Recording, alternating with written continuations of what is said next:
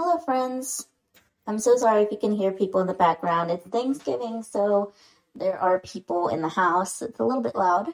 But today we're going to be going over Psalm 66. As always, before we begin, let us go ahead and pray over the word that we'll receive today. Dear Heavenly Father, Lord, we thank you for the day that you've given us. We thank you for the people in our lives and for all the blessings that you pour down in our life. We pray, Lord, for your knowledge, wisdom, and understanding to be able to grasp the word that we're going to receive today. Help us to put it to work into our own life and help us to share this with whoever needs to hear it. Holy Spirit, be breathed into us and help us to walk in your guidance in each and every step. Give us your discernment in all things and allow us to understand the truth behind today's message. Lord, we pray that you help us to bear the fruits of your Spirit in all that we do and allow us to be a beacon of light for your love, kindness, grace, and mercy. In Jesus' name we pray. Amen. Psalm 66 is titled For the Choir Director, a Song, a Psalm.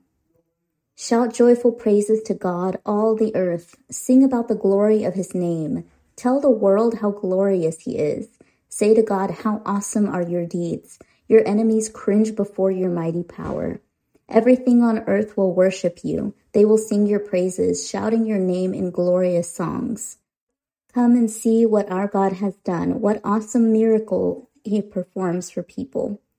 He made a dry path through the Red Sea, and his people went across on foot. There we rejoiced in him, for by his great power he rules forever. He watches every movement of the nations. Let no rebel rise in defiance. Let the whole world bless our God and sing loudly his praises. Our lives are in his hands, and he keeps our feet from stumbling. You have tested us, God.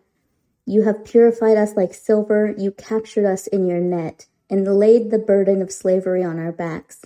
Then you put a leader over us. We went through fire and flood, but you brought us to a place of great abundance. Now I come to your temple with burnt offerings to fulfill the vows I made to you. Yes, the sacred vows that I made when I was in deep trouble. That is why I am sacrificing burnt offerings to you, the best of my rams as a pleasing aroma, and a sacrifice of bulls and male goats. For I cried out to him for help, praising him as I spoke.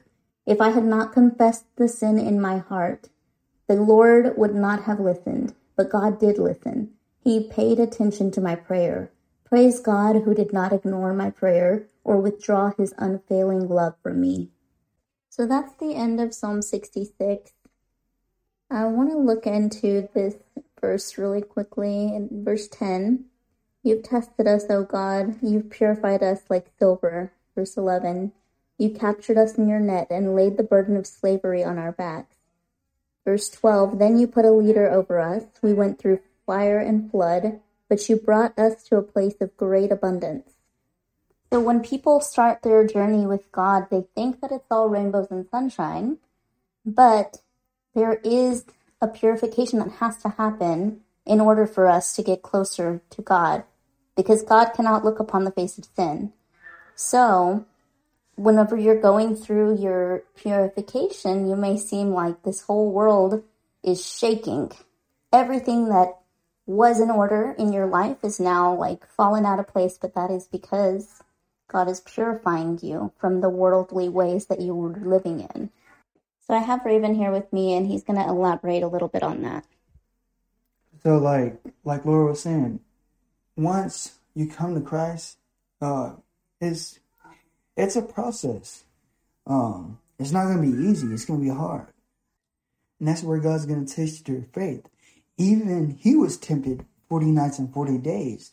But he said um, to the devil, he said, um, Get away from me, Satan.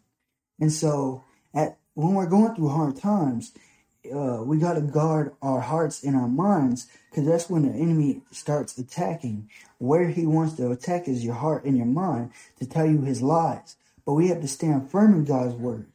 Read it daily. Are we willing to spend the time with God? or are we're willing to look at uh, uh, social influencers. Who are you surrounding in your life? Are they godly people or are they worldly people? So, in the purification phase, This is God's way of purifying us to bring us to where He wants us to be.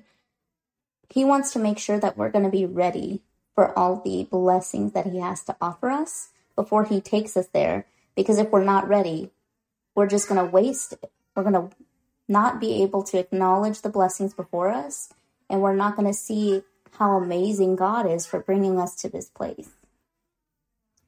Amen.